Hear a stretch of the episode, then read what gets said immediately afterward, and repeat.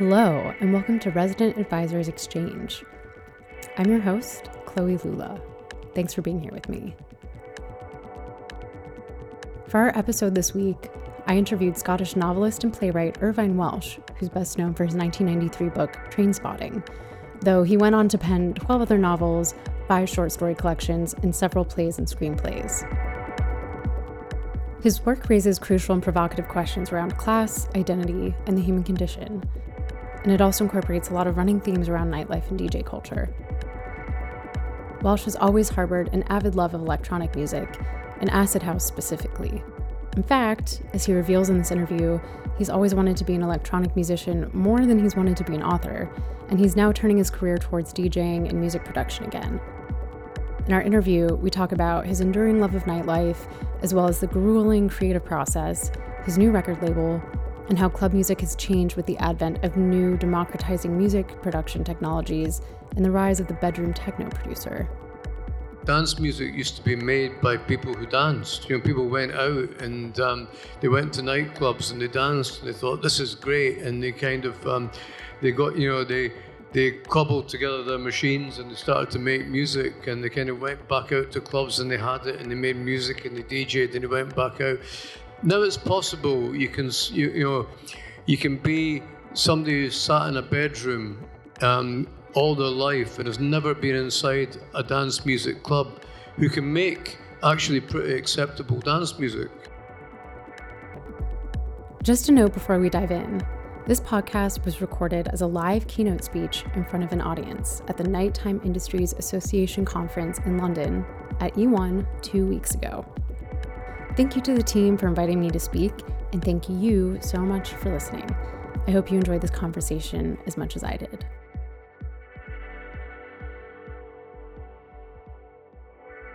So, to open up the chat, I thought we could begin by briefly touching on your connection to clubbing and nightlife. I mean, this is a running thread through all of your work. Um, and if I'm not mistaken, you notoriously draw a lot of your literary anecdotes from your own biography. So, what was it like coming of age in Scotland in the 70s and 80s? And what role did nightlife and club culture play in your life?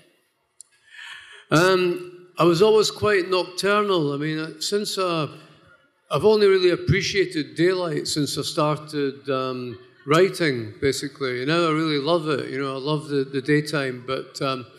I could never wait for the night. Always used to like to go out at night. I stayed up late. I was uh, kind of one of these annoying kids that would never come in when it got dark. And um, my mum and dad used to have to go looking around for us and all that and bring us back, basically. Um, and because in Scotland it gets dark all the time, very quickly, you know. But um, yeah, I just always enjoyed the vibe when the sun went down. And um, I mean, everything, I always felt that you kind of, things like I hated, like school and work and all that, you had to do them during the day. And they were things to get out of the way. And um, you really, you really kind of, there was the excitement of the night. And um, I always sort of vibed on that. And um, then, um, you know, when, when, uh, when the punk thing kicked off, I couldn't wait to get down to London and get immersed in that. And I was very fortunate that I had relatives in West London, so I could. It was like a home from home for me. So, what were the punk scene's crossovers with electronic music at that time, and how did you end up finding a home with Acid House? Um, I think before that, I think like from kind of my generation, like Bowie was the big key because um, he was like for, for working class kids, he was a one man art school, basically, and he introduced you to all this kind of music, like um, the, the, um, the kind of the, the New York American underground punk scene, like Iggy Pop and the Velvet Underground, uh, the soul scene with Luther Vandross and kind of the Young Americans era, uh, but also to Kraftwerk and electronic music. So that always kind of struck a chord with me. I, kind of really vibed on that kind of music. And I was always a big fan of disco. I mean, I was like, um, I had a dual identity of a kind of sort of um, a punk and then a kind of disco guy. And punks and disco were completely different tribes in those days. So I would be dressed as a punk and then I would um, get out of the punk gear into my disco togs and be really absolutely shit scared in a bag of nerves in case any of my mates saw me sort of sneaking into the disco, all done up to the nines. So there was always that sort of uh, duality um, and that kind of um, that not wanting to necessarily be, you know, being energized by all these different scenes, but not necessarily wanting to be stuck in any one tribe. I'm curious, you know, in the literary world, you've created clubs, and drug use are often depicted as sites for escapism and hedonism rather than necessarily places of communion. Like in Trainspotting it's really uh, it's a painkiller for existential depression and confusion. But um, I'm wondering if you could speak a little bit to the benefits of club life and, and nightlife, and if they can be important crucibles for culture and counterculture. Yeah, I mean, I, I remember I, I kind of once wrote, maybe a bit pretentiously, that um, raves and the, the chill out zones and raves were the, were the new boot camps of interaction. And it sounds a bit poncy now, but I kind of actually do believe that. I mean, um, I met so many different people through the whole rave and acid house experience, as I did through punk, but um, you had much more of, um, and probably because of the influence of ecstasy, you had much more of a qualitative experience. You kind of um, you met somebody and you got chatting to them, and you were instantly kind of best friends within about kind of uh, twenty as long as it about as long as it took for the pill to kick in. Maybe about twenty minutes, twenty five minutes. You were kind of best friends forever. Um, and these these are very sort of um, these are very heady days. I mean, you, think about the um, the sort of uh, the drugs and the dancing and the parties and the sort of um, the crazy fun, but um, much more interesting and much more lasting, I think, was the friendships and relationships you made with people then, um, and not just in the town that you live in. You know, what I mean we stuck, we we had a little kind of posse that just went around everywhere. We went to Leeds, to back to basics, to Manchester, to the Hacienda, um, up and down between London and Edinburgh, to Glasgow, to the Sub Club and the Arches, and um, you know Sheffield, the Republic. We just went around all these different places uh, and met all these different people, and um, and then when you know. Uh, when I, I, got involved in DJing, I had the chance to sort of um, basically take the show on the road and get out, you know, and meet people in all these different countries, you know, from all from all over the world, and um, make a network of friends who are basically still friends to this day. And uh, yeah, so it was a, it was just a, such a, a great time, and it's you can't imagine that thing happening during the day. And you know, I think that um, you have to. I mean, you have to you know, there's a there's a very um, there's a very kind of primal thing that people have about this kind of tremendous fear of the night, particularly kind of straight people, kind of you know, sort of. Uh, they think that all the nefarious stuff goes on at night time and during the day is uh, the, where, where the respectable people hang out. Well, I mean, um, all the, the financial manipulation and chicanery and all the decision makings that, that kind of basically fuck everybody's life up happens during the day, basically, in offices and, at lap, and, on, and on consoles and stuff and, and, and in Zoom calls. All the good things really happen at night, and the, the, the real freedom happens at night, the real expression happens at night, the culture is generated at night. Economic activity doesn't stop when it gets dark. So, um, so I think that um, what people who are working in the nighttime industries face is a very um, is a very primal conception of what nighttime is and what happens at nighttime from uh, in the eyes of power, basically in the eyes of very kind of um, uh, uh, straight power elites who operate in entrenched ways and have entrenched ways of thinking. No, I, I, think you're totally right. And I, one major effect we all saw from the pandemic was that it moved people almost exclusively into online spaces. And over the last couple of years, I've felt this renewed push towards like a technological imperative, I guess. And I wonder what your opinion is on how this has affected connectedness and um, community Well, I think I mean it's given all the schemers and planners a leg up in um, in their efforts to render us all kind of post-human. You know, it's like the the whole uh, AI Trojan horse, and it's you know it's not the technology; it's the control of the technology that's the the important thing. Um, and we we have um, you know I, I think I'm, I'm hoping, I pray, and actually expect that uh, this summer is going to be crazy, and everybody just collectively says, fuck off, the roaring 20s are back, we're having it again.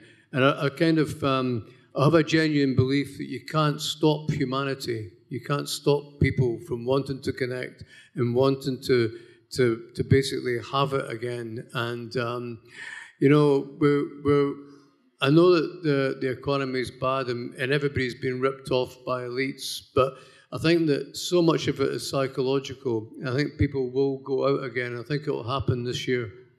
No, I hope that you're right. And I feel the same optimism, but at the same time, um, I was reading the BBC yesterday, and they republished the report from the NTIA, which pointed to the cost of living crisis and venues really needing more financial help than they even did during the pandemic. And I wonder what you think the implications for small venues and independent artistry in general are.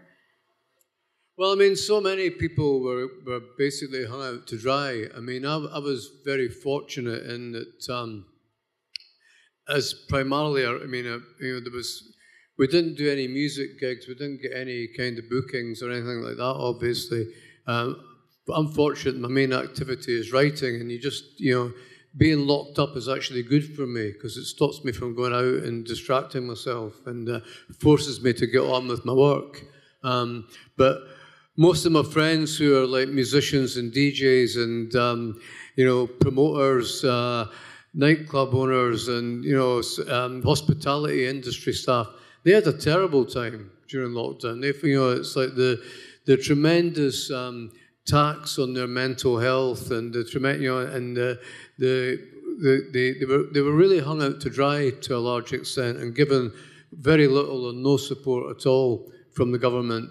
Um, and we now look at this and we're start we're really I mean a lot of people who kind of accepted it and accepted that this was um, this was all about the defence of uh, the NHS and kind of um, and about the you know about saving lives uh, are now beginning to, to have second thoughts about it, and they're now beginning to see that um, this is this was a this is a bit more spurious. I mean, you look back on it, it does seem to be a bit more spurious. But irrespective of how you feel about the, the politics of it, um, there's no doubt that uh, the nighttime economy was was highly discriminated against, and uh, the creative people working in the nighttime in, in, in the nighttime economy, like musicians, DJs, producers, were very much discriminated against as well. Um, it's like uh, for someone like me, I can just write books and I can just, and I can bring out books um, and people will read them or I can you know can we managed to shoot a, a TV show you know uh, during lockdown um, and get it out there and it, it did well but uh, if you're uh, a musician or DJ or producer, you can. It's all right saying you can sit at home for two years and make tons and tons of music, but you've got to be able to showcase this. You've got to be able to showcase this at gigs. You've got to be able to showcase this at events. Otherwise, it's just you're just throwing more stuff out into the ether that people kind of, um, you know, that's that, that it means nothing. There's no social context for it. There's no way of of um, feeling the experience of it, particularly for music, because it is so much about kind of the interface with live performance. This might be a bigger question than you could answer since it's more uh, policy oriented, but what do you think the next steps for clubs and governments and individuals should be to preserve underground culture? Well, I'm not. A, okay, I'm not a politician or a policy guy, but uh, and it's, it's always easy to say that um, money should be put into to this and money should be put into that. But I really think that we have to get back to the notion of a high wage, high tax economy You know, and I think that's that's something we, we need to to get that the concept of a redistribution of wealth back into society. And I think that um, you know, in general, the world has far too many billionaires and far too few millionaires. I think we should, you know, you should basically anybody who's got any more than five million quid, take it off them and give it to everybody else in a lottery. You know, just give, you know, just have a national lottery. Give everybody, give everybody that wins an. I don't know how many, how many millions you would get if you took all the billionaires, other than five million, away from them. Um, and then you have a lottery, and you give everybody that wins the lottery sort of uh, a million quid each. Now it's tough on the people that lose out, but it's done in an arbitrary way. And therefore, what, what you would have is you would have, if it's some, if it's somebody who's kind of just wants to, to sit around and piss it up, great. The pubs do a roaring trade. Greggs, the bakeries do a roaring trade. Um, they, they, know, they've got enough money to pay for their um, to pay their own medical bills, so there's no burden on the NHS when they sort of explode for having, having eaten their fifth McDonald's of the day. Um, but uh, other people, you know, they're, they're, um, they might want to set up businesses, they might want to, to grow investments and all that. So you have this, uh, this massive economic pump priming. And, uh, you know, instead of money being taken out of the economy, money's back in the economy and circulates. And that's, that should be the kind of aim of every uh, of society now is to make everybody a millionaire and make nobody a billionaire.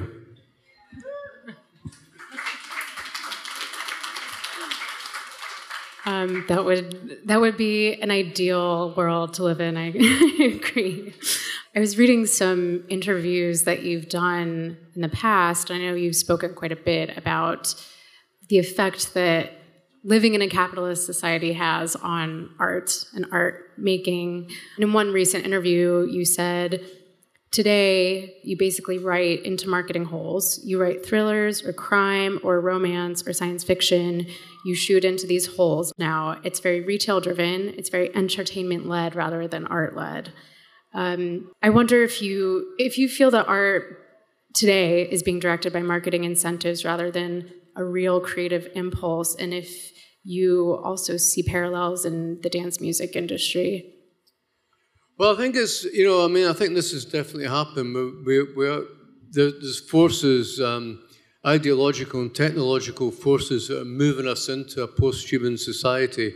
And the things that make us human, the two main things that make us human are love and art, you know. So we're getting into, um, we're getting into a thing where, where we're, we're not really allowed to feel any kind of pain or hurt and all that. So if we don't feel pain or hurt, there's no growth because we don't, you know, if we don't feel pain, we don't really know what pleasure is. We have to kind of experience a full range of human emotions, and we can't kind of um, continue to edit things out and to make them safe because they're, they're, they're negative or offend us or upset us in some kind of way.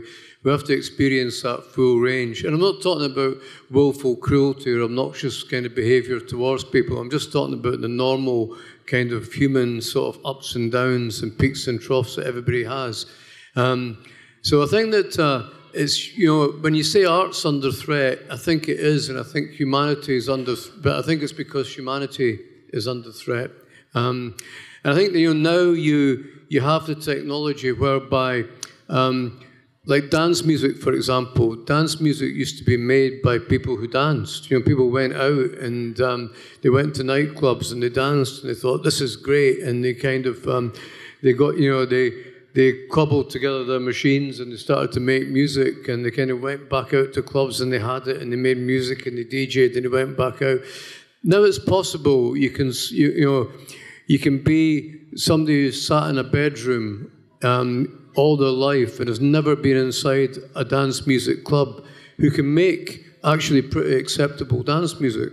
You know, they can just through, and it's not a criticism of people who do that because that's the, the, the sort of um, the technological imperative for kids now. But uh, they don't really need to go out to be able to make brilliant dance music. You know, it might it, the for people of um, my era it might seem a bit soulless or derivative or have been done before, but um, you know, kids uh, they would just say, "But you're just an old fucker. You don't kind of get it," and they'd be right to an extent as well. But I think that um, the more you, you the more you recycle things with uh, experience from a, a media culture, and we're all we're all producers now, and you take it away from a street culture where things are contested, things come about uh, because they're contested, because they're argued, they're disputed over, you know, like um, mods will argue with Teds, will argue with punks, will argue with skinheads, will argue, you know, about what is the sort of, um,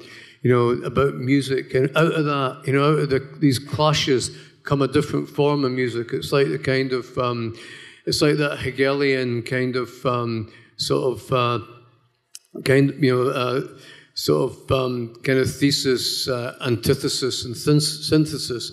We lose all that now because it's a very top down culture. Media culture is a very hierarchical top down culture.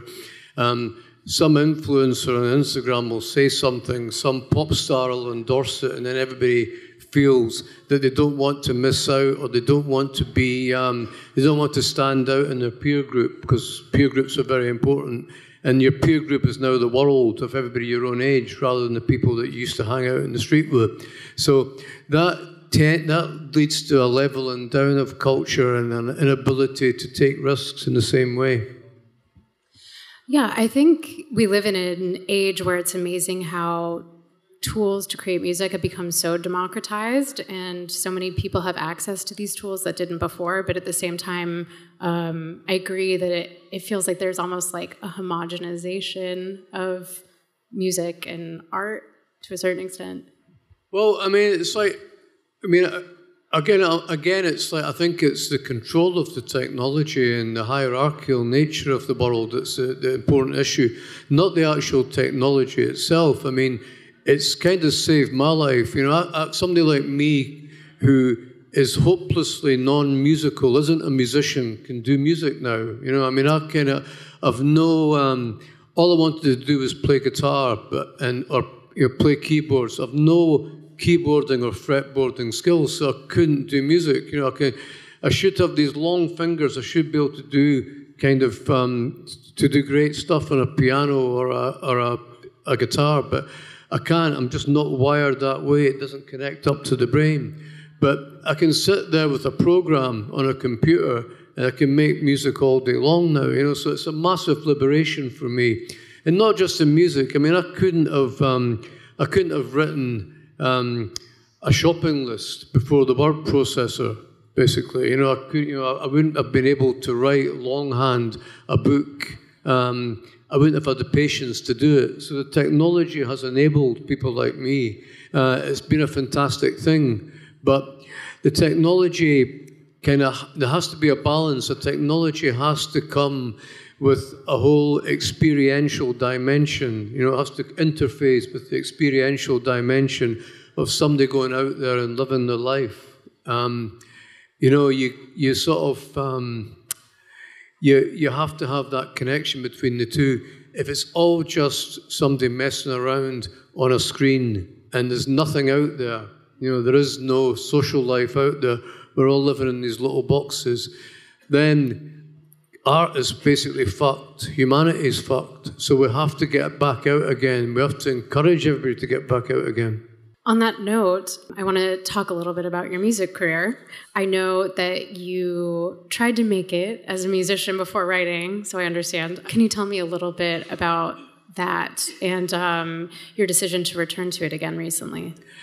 It's terrible. It's still haunted by it because it was all I wanted to do, and kind of still, you know, still all I want to do, which is incredibly sad. But, um, but yeah, but. Uh, I mean, I was always the last. I could never. I mean, I started off. I can't sing a note. Um, so then I went to playing guitar. Um, no dexterity in the guitar, so I did what a lot of failed guitarists do and went to play bass. Um, still terrible. Could never keep time with the drummer, um, and uh, just basically everybody moved on, and I was the guy sort of um, left. You know, they, they would, you know, they would always, they wouldn't, they wouldn't so much kick me out the band, although they did a few times, but they actually all left at the same time. You know, and I was the band, and they were they formed a different band, and they got a new bassist. And but uh, um, one of the the nice things about being a bassist or even a field bassist is that. Um, it does help you kind of with the beat. You know, it does help you keep keep time if you're kind of bass conscious. So it's nice. You know, it's like I can just about kind of DJ. I can just about mix on the beat now after all these years of of doing that. You know, um, and that's what I did after. Uh, you know, when I sort of um, failed as a musician. Um, I started DJing, and uh, I wasn't particularly a good DJ by any means, but um, uh, it was just beginning to get somewhere when the book, um, the book, the first book that I wrote took off, and uh, basically, I kind of stopped DJing. A you know, just you know, just very occasionally, uh, I would go out and do stuff, but um, because DJ's hours you know, our nighttime economy hours, basically, and um, writers' hours are during the day, you know. So I kind of, when I got into that stage that I was just coming home with a box of records and then ready to just get up and start writing, I realized that uh, one of the things had to go, you know. And um, I'd rather it was the writing, but it was more successful with the writing, so I had to stick with the writing. Uh, I can empathize with everything that you just said. I know that you have, so you have at least one record label, or do you have two? Well, it's one record label really, but we've got two imprints now within within the label. Now we, got, we started up a label uh, called Jack Said What, um, and um, I still don't know why we've called it Jack Said What. Like it was uh, uh, myself, Steve Mack, and Carl Loben. Um, decided we'd just start up this label. You know, we had this little techno thing going, and we thought we'll bring uh, we'll bring our own stuff out on this label, and then um, we just started to basically just kind of um, signed up a lot of our mates and brought stuff out, and it kind of took off. You know, we didn't have any grand scheme or grand design. Um, but it's doing really well, you know, which is quite a, a surprise. And we we focus mainly on um, on artists in the Brighton area, so it's close to London. You know, there's, there's a scene in Brighton, so you can actually have them doing gigs locally and uh, and build up the consciousness of the label there. And it's so close to London, you can put things on in London. Um, I think that's been a that's been kind of stage one. Our next stage, stage two, this year, we're going to do more kind of Jack says what gigs with the artists that we have on the label and do some of them all over the country. And um, stage three will be to hopefully kind of become a sort of more of a, a national rather than a regional brand because we want to we want to tie it into a scene. It's what you know. The thing I was talking about. We want it to be very much a scene. We don't want to just. Um, I mean, all my mates at Edinburgh have been sending me tapes and saying, you know, fuck all these bastards down in Brighton. What about us? Yeah, fuck. You know. So, um, but the thing is, we want to. Um, we want to create a local scene and a local vibe so that it actually means something and it's got a you know and then we, we, we build it up from there. And we want to we want to do it in kind of sort of um, in clusters of locality. And also you can you can properly give artists properly we want to try and support them. You know we want to try and kind of give them a bit of market and give them a bit of promotion. Um, and not just bung stuff out in a label that you know that maybe somebody you know one in 30 might be a hit and you might make some money from and you know so we want to actually we don't want to bring anything out and just kind of throw it under a bus. We want to try and make sure that it has some kind of life behind it. Mm, no that's great. That's that's exciting. I know that you're also writing some music my understanding, and correct me if I'm wrong, is that you are currently writing the soundtrack to Trainspotting the musical. Is that right? Yeah, um, we're doing the, the musical of Trainspotting, and um, we tried to, we thought, like Phil McIntyre, who's a West End um, producer, he's been at me for a while to do it as a musical, and I've kind of resisted because I thought, um, I thought, well, I mean, you know, I couldn't really see it as a musical, and then um, I thought, maybe because I can't see it as a musical, it's the right thing to do. It's maybe the right thing to do it as a musical. You know, because I was thinking musicals as being quite fun and camp, and um, but there's a lot of very dark musicals. It's like you know, kind of Rent's quite dark, West Side Story's quite dark in its own way. Um, even Les Miserables is quite sort of dark too. You know, so you um, you think, well, it might be interesting to do something that's, um, you know, we, we, Phil wanted us to, to license all the tracks from the film, and we didn't want to do that. We didn't want to just do a rerun of the film on stage. We wanted it to be uh, something very, very different, you know. So we, we decided to write the songs for it ourselves.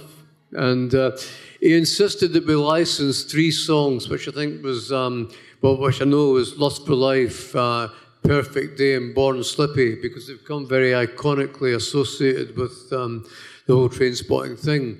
But we've written about, we wrote about um, kind of, I think about a dozen, maybe more now, songs for it, uh, which we'll use about 10. So, and uh, we were very nervous. We were down in the studio in Brighton banging these songs out, and um, Steve was just trying to to kind of finally mix them as they were coming down the train from London to hear them, you know. So I was doing all that stuff about let's go for breakfast, met them at the station, let's go for breakfast first. And they were going, Well, we really should get to the studio. You know, no, no, we'll have some breakfast first and all, you know. And Steve's texting me, I need another half an hour. Can we, you know, can we go to the studio? You must look at the beach when you're down in Brighton and all this kind of daft stuff.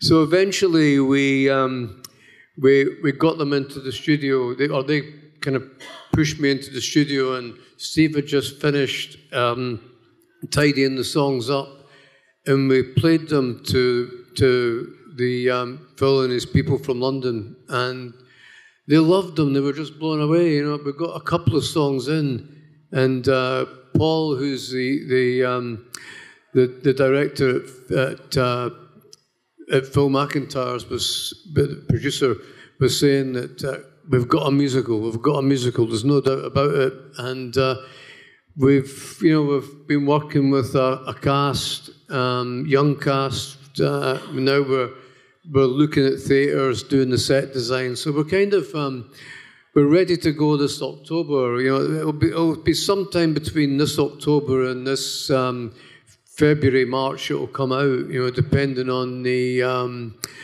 depending on this the you know theatre availability basically and um, and actor availability. But we'll do it sometime within that time frame.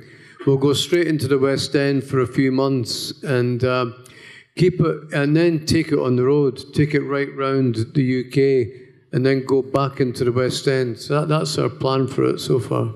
I'm very intrigued by your creative process uh, because you seem to genuinely delight in it when it can be a struggle for most people, myself included.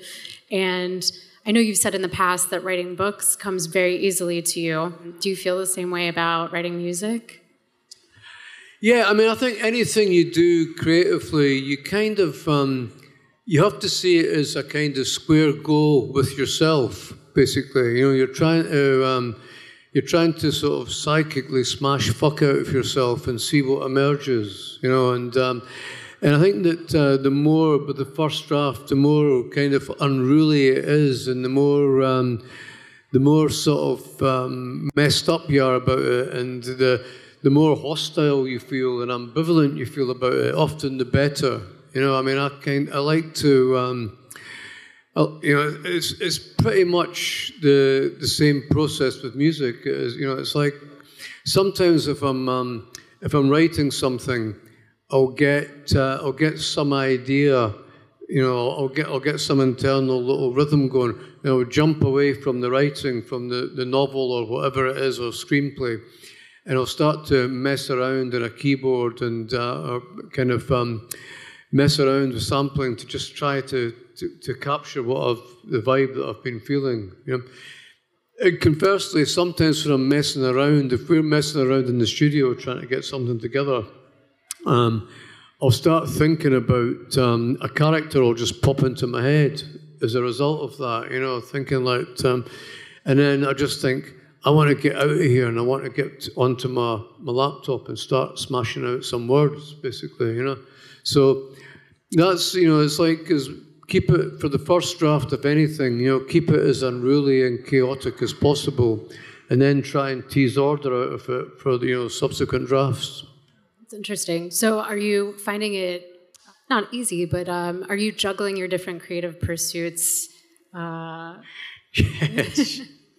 Yeah, I mean, um, you know, it's um, you go from one to the other, and it's been really, it's been a crazy time because I've been uh, been working, we've been working editing Crime Two for ITV, uh, and re-editing Crime One for it to go out uh, from a streaming platform onto terrestrial, which is a different kind of rules, basically. Um, been getting the musical together, uh, been editing a book, um, been working on a radio show in America with Bret Easton Ellis, um, and working with uh, Jonas Åkerlund on a, a, Berlin TV show, a Berlin kind of um, sort of uh, fall off the Berlin Walls kind of slash kind of um, beginning a love parade type of uh, drama. Um, and uh, just uh, editing another book with uh, John King and Alan Warner, which we started doing during the last lockdown, and we've, we've done a second one now.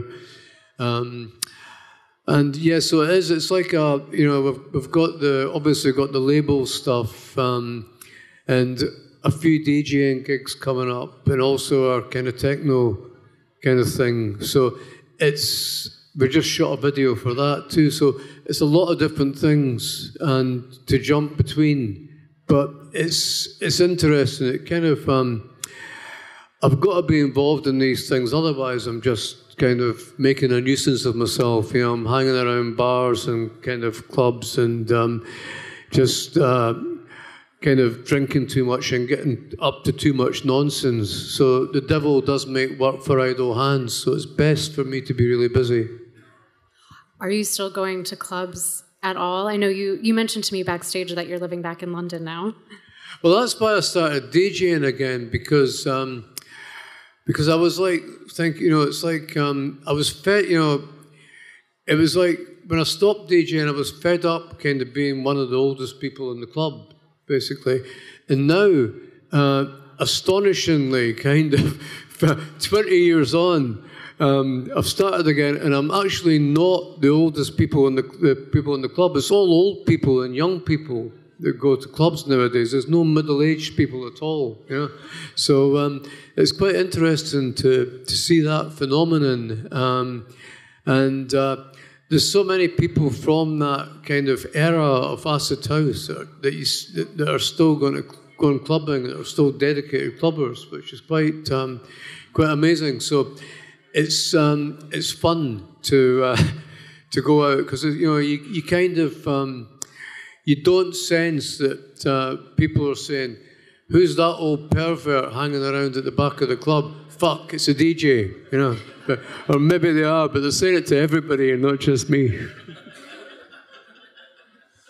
One thing that you didn't mention in your long list of ongoing projects is a, a documentary that I think is coming out about your life. Um, do you know what we can expect from that? And um, I believe it's coming out in the next year, is that right? Well, um, it's worse than that. There's actually two documentaries that are being made on me at the same time. And uh, I mean, I, I think one is massively excessive. But two, it's a bit like kind of buses, you know, it's like uh, I've got a, a really good pal who said, I wanted to, to do a documentary on you and um, to, to produce this documentary. And I thought, yeah. And I thought nobody will be interested in doing a documentary on me because it's not, you know, it's not a particularly interesting story. Um, and uh, another another pilot said like, "Yeah, we're going to do a documentary on you." I said, "Yeah, great." And I forgot all about telling the first pal, "Yeah, let's do it." And they both at once, literally in the same week, about two years later, said, "Right, we've got funding for the documentary." You know. So I thought, fuck, there's no way this is going to work out. Like, you know, I mean, as I say, who wants to see two documentaries on me, you know?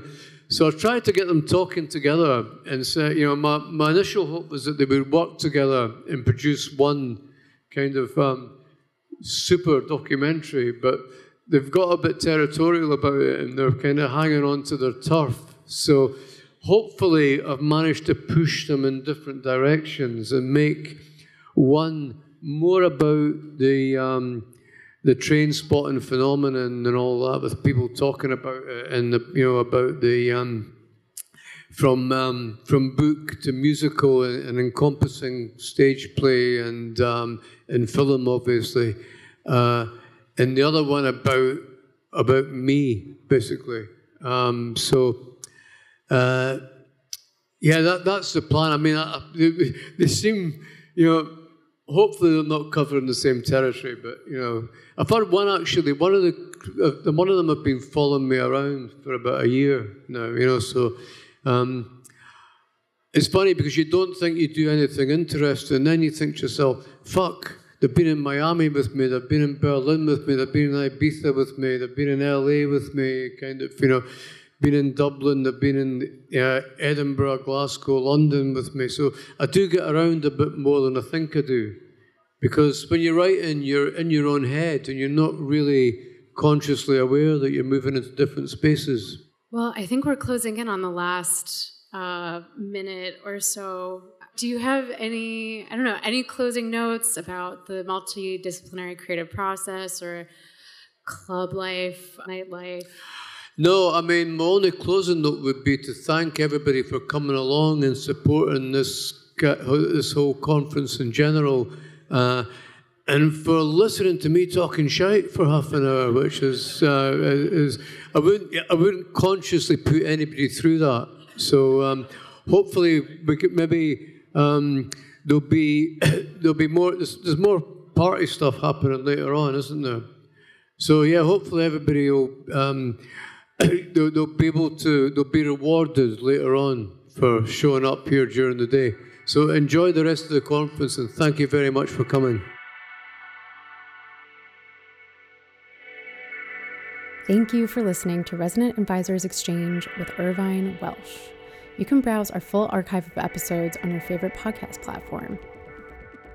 If you love this show, Leave us a review and a rating as it helps us get our stories to more ears, and subscribe to our channel to keep up to date on everything we have coming out. If you have any ideas for someone you'd like to hear on the RA Exchange, or documentaries or series ideas you'd like for us to explore, feel free to reach us over email at exchange at ra.co. I'd love to hear from you. Until next time, take care.